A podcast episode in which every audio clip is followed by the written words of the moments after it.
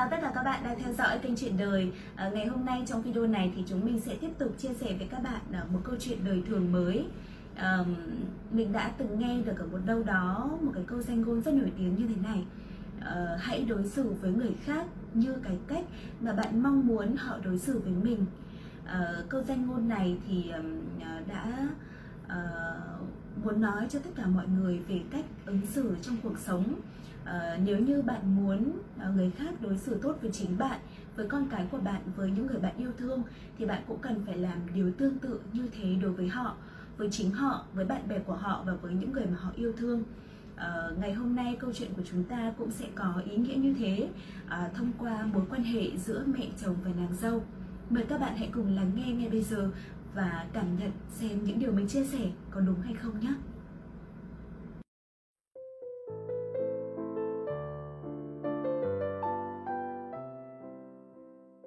Huệ lấy chồng đã được 2 năm. Cuộc sống vợ chồng cô có thể nói là hòa thuận, chỉ có là mối quan hệ của cô với mẹ chồng không được tốt cho lắm, mà lý do đến từ sự khắt khe quá đáng của bà. Nhưng rồi cuối cùng, mối quan hệ ấy cũng có cơ hội xoay chuyển chỉ sau một chuyện. Chuyện là như thế này.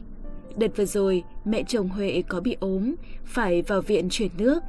Bà ốm được 2 ngày mà cô con gái duy nhất của bà, cũng chính là chị chồng của Huệ, mãi chẳng thấy về thăm.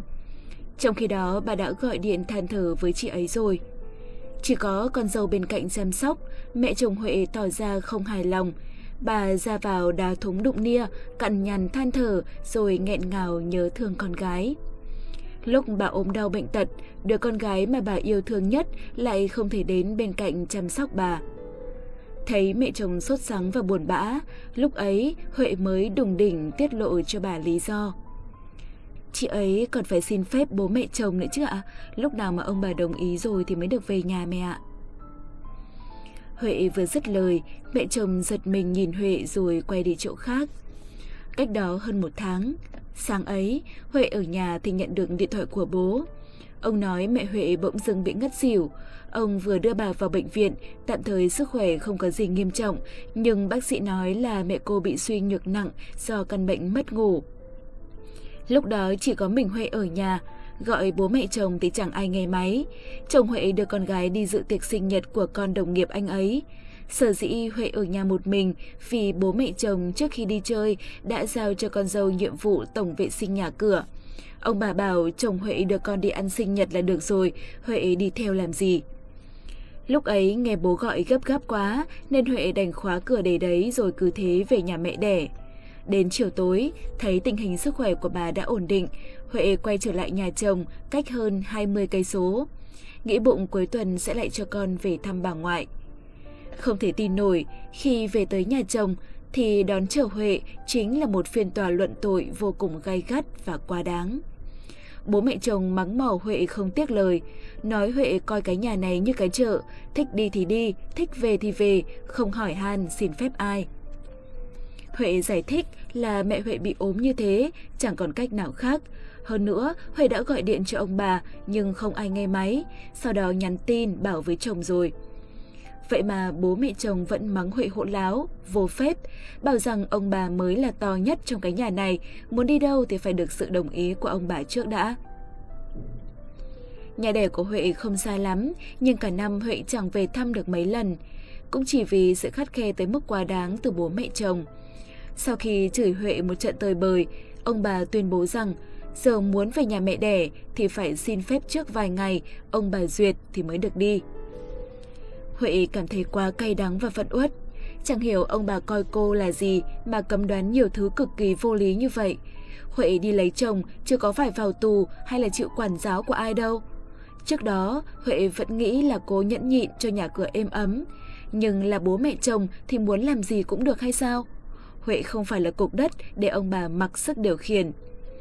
Trùng hợp thế nào mà bố mẹ chồng của chị chồng lại là người quen của dì ruột Huệ.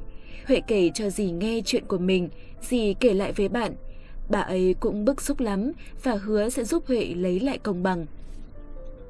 Hôm vừa rồi mẹ chồng ốm, nếu như bình thường thì chị chồng đã về ngay lập tức vì mẹ chồng chị ấy không hề giống bà.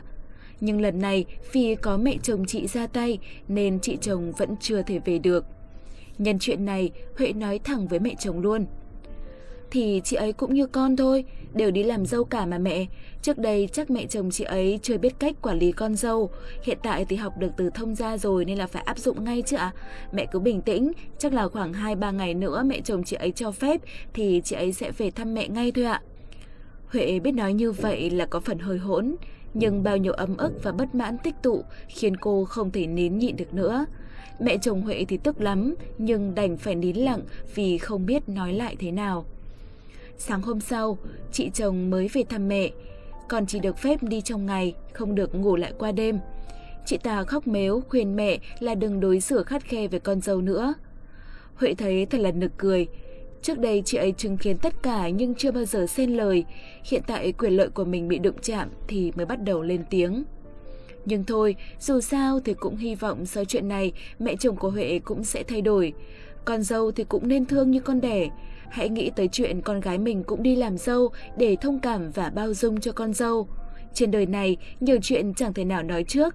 Hãy đối xử với người khác như cái cách mà mình mong họ đối xử với mình. Như thế, mọi mối quan hệ sẽ được êm đẹp.